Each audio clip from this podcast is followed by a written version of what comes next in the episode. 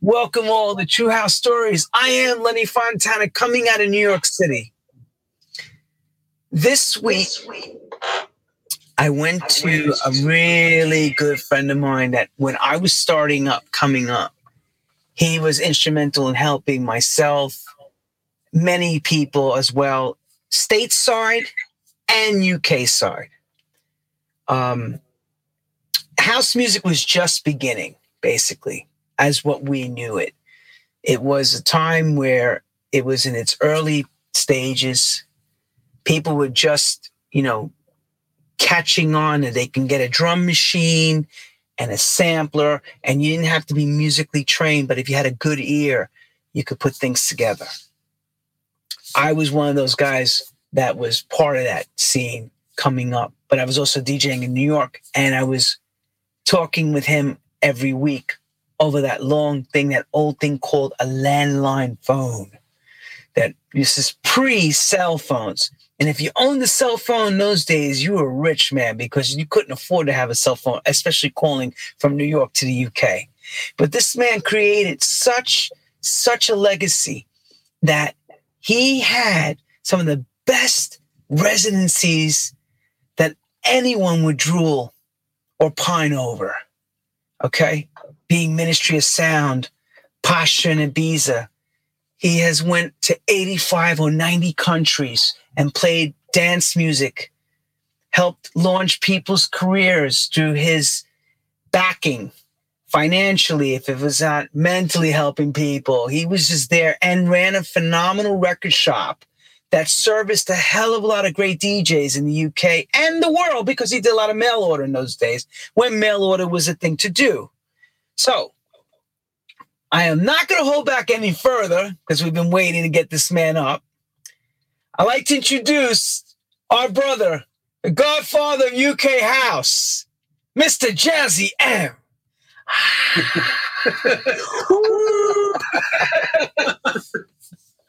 Jazzy, they're lining up right now, man. They're coming through those yeah, doors. They're coming. I'm watching the numbers go up as they go. Here they come in. Jazzy, welcome, welcome, welcome. And I'm going to say this to you. We are so privileged and so happy to have you join us. How the hell are you and how are you handling COVID? Before we even get into the story, because oh, I, COVID. Yeah. Uh, handle it. Um, well, first of all, thank you so much, Lenny, and thank you for being patient. and thank you so much for having me on here. Um, I'm handling it well. I'm feeling well. And I'm really, really glad to be on this amazing show. I've been watching so many of them, man, and uh, taking them all in. And, you know, the stories are phenomenal, aren't they? And you, you really do have something quite unique. So thank you, is what I'd like to say to begin with. You're welcome. Um, I don't know where to start. I suppose the best place to always start is at the beginning, yeah? Well, before we even go to the beginning, let's just make sure. Okay. How are you coping with COVID and everything? Because it's been a rough for every everybody likes to know how everybody's doing out there. You know. Okay. Well, I'm I'm I'm doing fine. You know, uh, got um, my um, jabs and you know double jabbed up. Um, you know, been working in the background as well with um, i'm not really going to go too too deeply into it but been working in the background with uh, various uh, night places and dealing with you know with covid uh, in the areas that that i've been uh, sort of like living in and you know out here i'm i'm out in east anglia by the way so you know out in the east part of uh, england so yeah coping really well um thankfully never got any touch or sign of it. We we had a bit of a scare. I've I've got a son. He's 16 now. Maybe might have had a, a slight touch of it a couple of years ago when you know when it first kind of uh, dare I say kicked in, or we we was made aware of it. Um, and yeah, that was that was horrible. I we'll never know whether he actually had it or not, or you know, or it was just a really bad dose of, of flu. But there was obviously not much known about it. What I will say though is, in, in when I've been traveling, um, you know, this whole kind of COVID thing. I was telling somebody the story the other day of, uh, you know, when we were traveling and, and first getting temperature things put on our head to read our temperature, and you was hearing think something uh, called bird flu. and then um, maybe a few years later, and still carrying on with traveling, it was uh, then it was called SARS, and and then now eventually we have uh, the latest ordeal, COVID. But yeah, I I can say that I'm, you know, m- myself and my family and and everybody, pretty much that I know. Uh, I've got a friend in New York who, who had it really really bad, and he was putting up daily posts on Facebook, and he got up to day 128. So I know that he really really suffered. He's now thankfully okay and you know well uh, still suffering maybe with a touch of long covid but yeah it's it's a very real thing uh, and i'm just glad that i you know kind of like but it, it's not over yet. It's not gone away but we're dealing okay. But you know what? It's sad that you say that and that's right. It hasn't gone away. No. and i sometimes think people think it has. Like it's yeah. still all around us. It's crazy. Yeah. It's definitely still around us. I mean, obviously here in the UK, we've got the the winters, you know, winter's on its way. I don't know why I laughed there, but winter is definitely on its way. Because and, it's inevitable. It's an inevitable yeah. thing that's coming, right? Yeah. Um, just had a, dare I say, a slight dose of euphoria with the fact that we've, you know, gigs have opened up and I've, you know, just very recently played a few. Congrats, brother. Thank Congratulations. You. We did see and we were all thrilled for you. We were applauding yeah. right where you needed to be. Yeah. And and you know what? The the feeling is is just amazing. You know, when I was joking with you earlier saying house is a feeling. yeah, it is. Uh, and it was it was a great feeling. Good feeling to be up there, good feeling to feel the the whole sort of tribalistic feel of of people, of of energy, of, of what they give to you while you're giving to them Correct. Basically. Well said and well put, my brother. Thank you. And you and you know what? If anyone has that knowledge and historical value and where it's coming from, I'm going to now say Jazzy M has has those assets. Jazzy, let's get right into it, baby. Okay. I ask um, everyone because you got a big story ahead, and I know we've been preparing. We got pictures, we got puppets, everybody. We got all kinds yeah. of stuff. He's got all kinds of stuff he's going to be shown. Yeah. okay, here we go. Okay. Just ask everybody so, a question, you know, and I'm then I'm gonna let you run. You know, how does music find you, brother? Where does it start for you? Well, it's it started in um in the UK. I was born in 1962. So I'm really pleased because obviously, again, saying earlier to you, this is edition 62 of True House Stories. So it, that's really cool for me. January the 5th, 1962. Um, grew up in an area for a few years called North London, that area, and then moved to Southwest London, where I started to, like most most kids, go to school, uh, primary school. Met a, met a very close friend called Dean. He became my brother from another mother. He, and the reason for the reason I speak speak about Dean in this way is that he he was the one that really kind of introduced me to music. First of all, uh, he was he was the kind of kid that was into you know like the next thing. Kids today they've they've got you know technology around them and it's but you still do have fads and fashions, yes. But obviously, back in those days, we, we had less. But we, you know, like say you'd have like thin corduroys or winkle pickers or a style of hair or a style of music. And he would be on that trend. So he was kind of like finger on the pulse. And the reason I say that is he's the one that kind of introduced me to certain styles and types of music. I got a bit older. We sort of went uh, separate ways. We still kept in touch. And I kind of started to then listen my taste in music started to become more into, dare I say, it was melodic. It was always been kind of deeper melodic. So, be it rock, progressive rock, um, you know, soulful. And then somebody introduced me to something called Parliament Funkadelic. And it changed me. I don't know quite what changed inside my DNA, but as soon as I heard that, it was tear the roof off the tear the roof, and I just I lost it to something that was I always call it now to the left side of me. I don't know why I used that term, but it was on the left side of me. And it was like almost like having two people into music. Like I had this kind of more deep and, uh, you know, so, I loved things like Pink Floyd. I always liked the more melodic, bluesy kind of music. Yeah. And then Parliament, and, and it was very different. And I think by saying that, what I'm what I'm trying to say is that then later on, as you kind of progressively got into dance music, dare I say, um, Parliament was they did make dance music. I mean, Funkadelic, you know, certainly did. Um,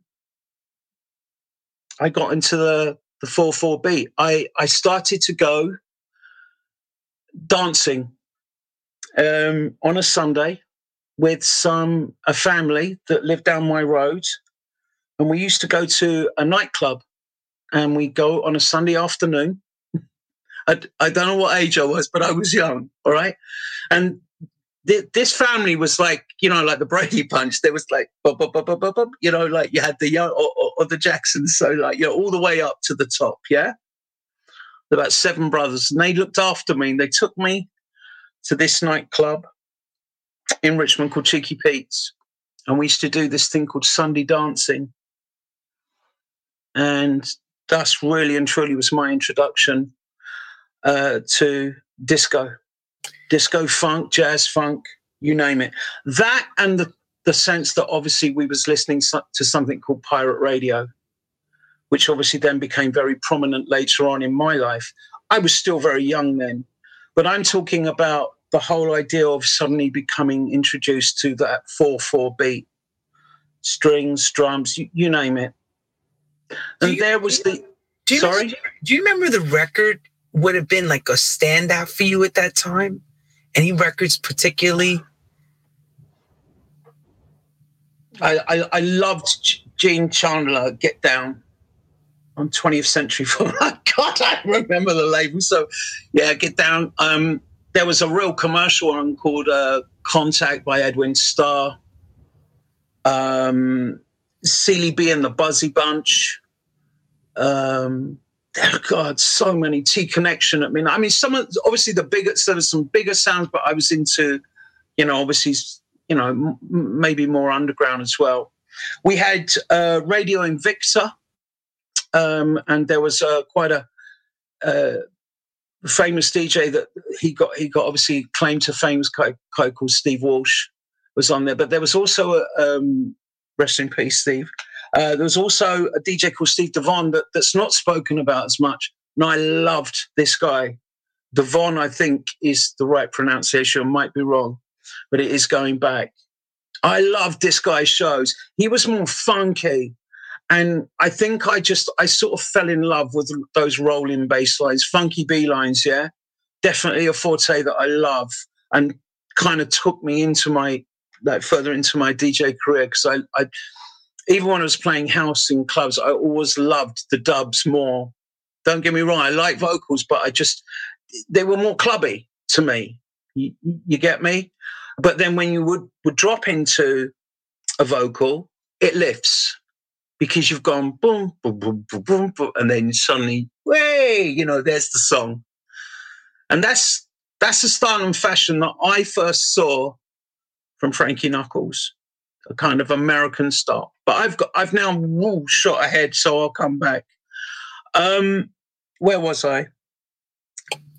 we were 20th century Gene Chandler, and you were Gene Chandler, yeah. you had the family with the Brady Bunch all dancing. Yeah. They were, they were called the Burnhams. They they they really looked after me. Yeah, the Burnhams. Victor, Michael. If you listen, any of you guys listening, love you. Thank you. They they properly looked after me, and we, as I say, we. I don't know. I don't know how long it was. It was kind of formation dancing as well. You know, real disco dancing. So um, I don't know if I was any good at it, but I really enjoyed it it was something to to really understand and, and enjoy.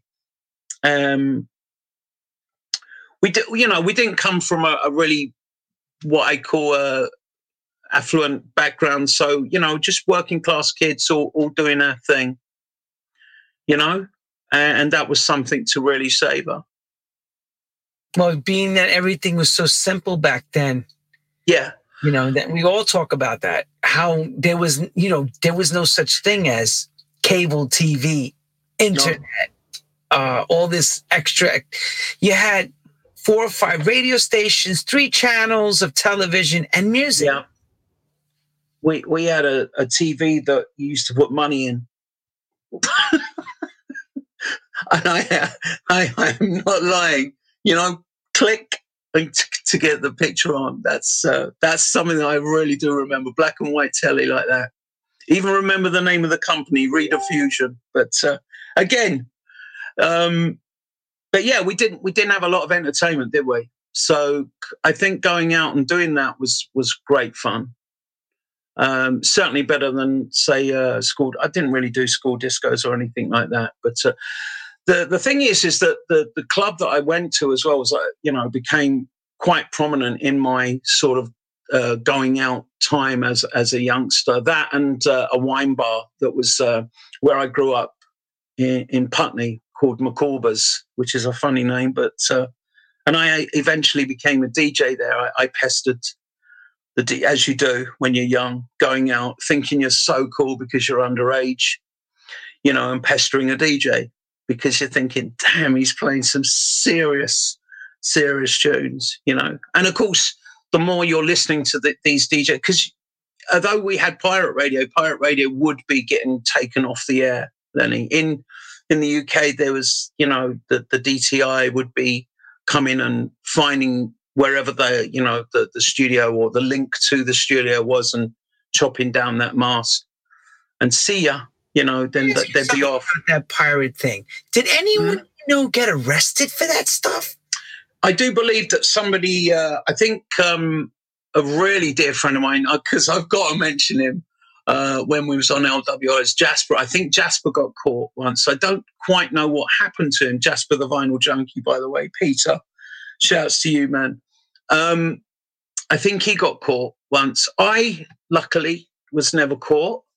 Um, we, we did, and we did have a what I call that two-year period which in a way fashioned um, house music in them earlier days because having a two year stint, imagine it, on pirate radio playing exactly what you wanted to do really did grow quite quickly. But yeah, I think people did get arrested. Uh, I certainly know the horror stories of people having, imagine this, Lenny, having your records actually confiscated and never to be seen again. So it wasn't. Uh, Talk about gut wrenching, a gut wrenching feeling. It's like someone took your guts and went, "Ugh." yeah, right? How how important was that? You know, you got to explain that. Your record collection was everything. I don't know. I mean, because I was never caught, I don't know how I would have reacted, but I most probably would have act- ended up into a cell or something because I know I would have gone crazy, man. I mean, look at them all. You know, you wouldn't, you would not be wanting anyone to take your vinyl. That's for sure. Well, let me So- give you perspective. Back in the day when we had flight cases and your Yeah. and your records didn't make it to the Yeah. king, how did you feel? I I don't even want to talk about. Ah, there you go. Yeah. Yeah. And that's and you eventually got them. But you know what I mean? That feeling of you felt like something was taken from you. Like, oh my God, Yeah. now what do you do? Right? Yeah. I I once saw the lid of one of my boxes come up on the conveyor. It's not it's absolute true story in in Madrid. I don't know what it was about, and, and and sorry Madrid Airport, but I don't know what it was about Madrid Airport. But I had a few. Oh, we're going back a bit, obviously. A few boxes do, you know, went, and I had a lid come up once. No, nothing else, just the lid. So uh, yeah, was wasn't too happy because those were the days as well, Lenny. I don't know if you remember, we had the, we had two sizes, didn't we? Really, we had the smaller flight case box, and we had the Monty one, which would hold oh just about a, a, hundred vinyl, which made you strong. you know what I mean? Backs later, everyone, and surgeries and all that. We carried records around the world, all of us. We carried That was wet the way we records around the world. It's it's not like nowadays where they. It almost makes you feel guilty when you just walk in with a, a USB. Is that all? I still can't get used to it, man. Is that all you have? Is your headphone and your USB yeah. stick? Yeah. I'm is. trying to look for one now. I haven't got one near me, but don't yeah, worry. Just, they all know what it is. You don't even need to it. Yeah, they don't need to be shown a goddamn USB, but yeah. Yeah. So I the road, to, go ahead. Go so on. your road, on your road that you know from pirate radio and all that, keep on, keep us, keep us locked in. So, Right. So the roads, well, I, as I say, going back to partly growing up, doing the dance, da, da, da, da, da, starting to get older, uh, and then finding my my feet in this little wine bar, McCorber's, and it's really cool because I've owned, I haven't even got that in my notes, so I'm glad that I've just remembered McCorber's wine bar. Um, I got a little stint. I got a shout to Steve as well um, from from McCorber's because he's a really dear old friend of mine from them days. Uh, and Dudley, it, oh God, I don't know what ever happened today. I, I can't say second names because I can't remember them, but uh, they know who they are. These were early influences to to me, way way pre before Jazzy M days. Uh, my first touch of pirate radio, dare I say, was I met up with a few guys, as you do, in, in a, uh, a public house in, in Putney. Not re- I was never, one thing I've got to say, I was never really big into drinking or, or drinking culture. So it's never, never really a big thing f- for me. Yeah. So, but just go there, socialize, met a few guys, la la la. Next thing you know, we all got the same. Oh, you go down McCall, you know, this kind of thing. Uh, because really and truly, where I was, that area of London at that time, Lenny, wasn't really known for any really true nightlife. The only nightlife that was really going on in London would have been the West End at that time, and I certainly not anything really crazy, special, or underground. That's for sure. So, um, I met this guy, and he was running a pirate station out of Fulham and guess what? It was called Radio Fulham. So shouts to Mark if you're listening, because he basically started me. That's where I started. I started on a on a small station called uh, Radio Fulham, uh, Road. If anyone knows it in Fulham, it's that's where we were in a great big house. He had no link, i.e., if the DTI did come round, they would have just come down, kicked the door in, and that would have been the end of you. You know, uh, I didn't know about them then. I was seriously green as far as anything to do with uh, pirate was concerned. So just did my show. I was called DJ Mick, which is not the the best name. that's that's really all I could think of at the time. And uh, where did, he get Nick, where did he get Nick from? Like Nick Michael. I know it's Michael, of course. Yeah. They, Sorry. We're gonna ring you as we're gonna call. We, you have been bestowed DJ Nick. Oh God, I know, I know. It was um, God, I've never told anyone that, and there I am telling the world. That's quite funny. Um, but yeah, that that's really that's where it began. And but you know what was cool, Lenny? They put parties on and there was a hotel over in near High Street, just around the back of High Street. So South Ken, I think. Don't ask me the name of the hotel. Anyway, and we we were gathered, we were getting about seven or eight hundred people coming to these parties, man. And I was thinking, this station is only reaching around like had like three, five mile radius. But there was people coming. And I was, can you imagine these early, early days? I was like, wow, this is so cool. So after getting that taste of like playing it, and of course the, uh, the wine bar as well, I had I had a regular. I think I was a resident. I was doing a regular until someone asked me to play Sinatra, and that's when I sort of said that was the end of that.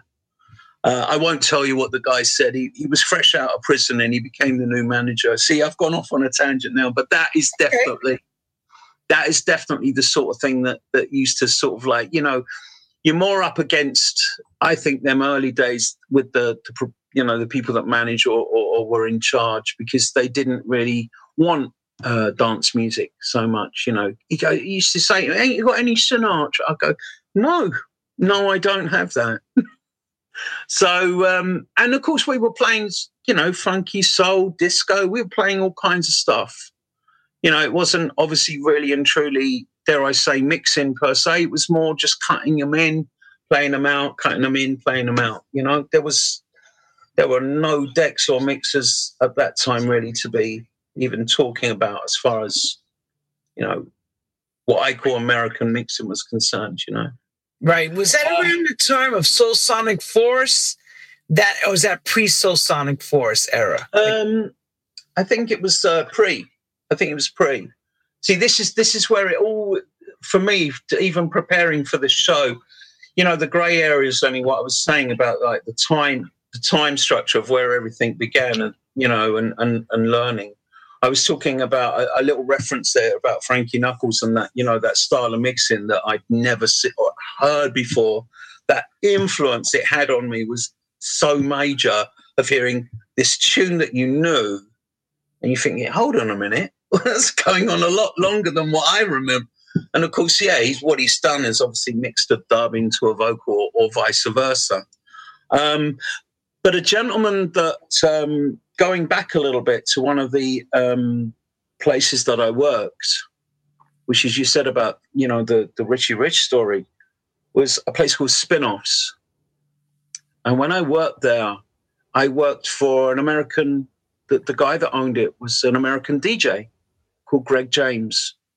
We have, I think, we have a Greg James over here. Um, works on radio, but not the same one. So uh, but Greg uh, was brought in as an import himself to work a big major club. Oh, I got this. Let's show everybody that flyer. I found it. The spin-off. Oh. Look at that, everybody. On Palace Road. Okay. I know Richie. I, I, know Richie won't be listening, but shouts to Roger if you're listening, my man. Richie, Richie, Roger yeah. Richie, yep. Rich, and Roger Johnson, two two um, both famous for for DMC mixing world championships. Big ups. Yeah. And and Greg runs uh, ran spin. I mean, and of course, being American and very slick and having this is this is how this is where it all truly. This is the the nitty gritty of how we I became like one of the first in the sense of bringing house music through because Greg's connection is, you know, all about connections. We're prone to the fact that we, at those times, record stores in the UK, and of course, I can only really speak for London, but they had to have people Uh, called importers. You know, very much the same. You, you know, these these companies would be importing the vinyl and then they'd bring it round to your your record store and sell it into you. You'd be like standing there, big, big fat pile. This is what's new this week. La la la. And everyone that's that's run run a record store will know exactly what I'm talking about. And people and the punters, well, they'll they'll know as well because they're the people that be waiting there for them imports to come and go, yeah, yeah, yeah, that band's going to come in, you know, about whatever. Yeah.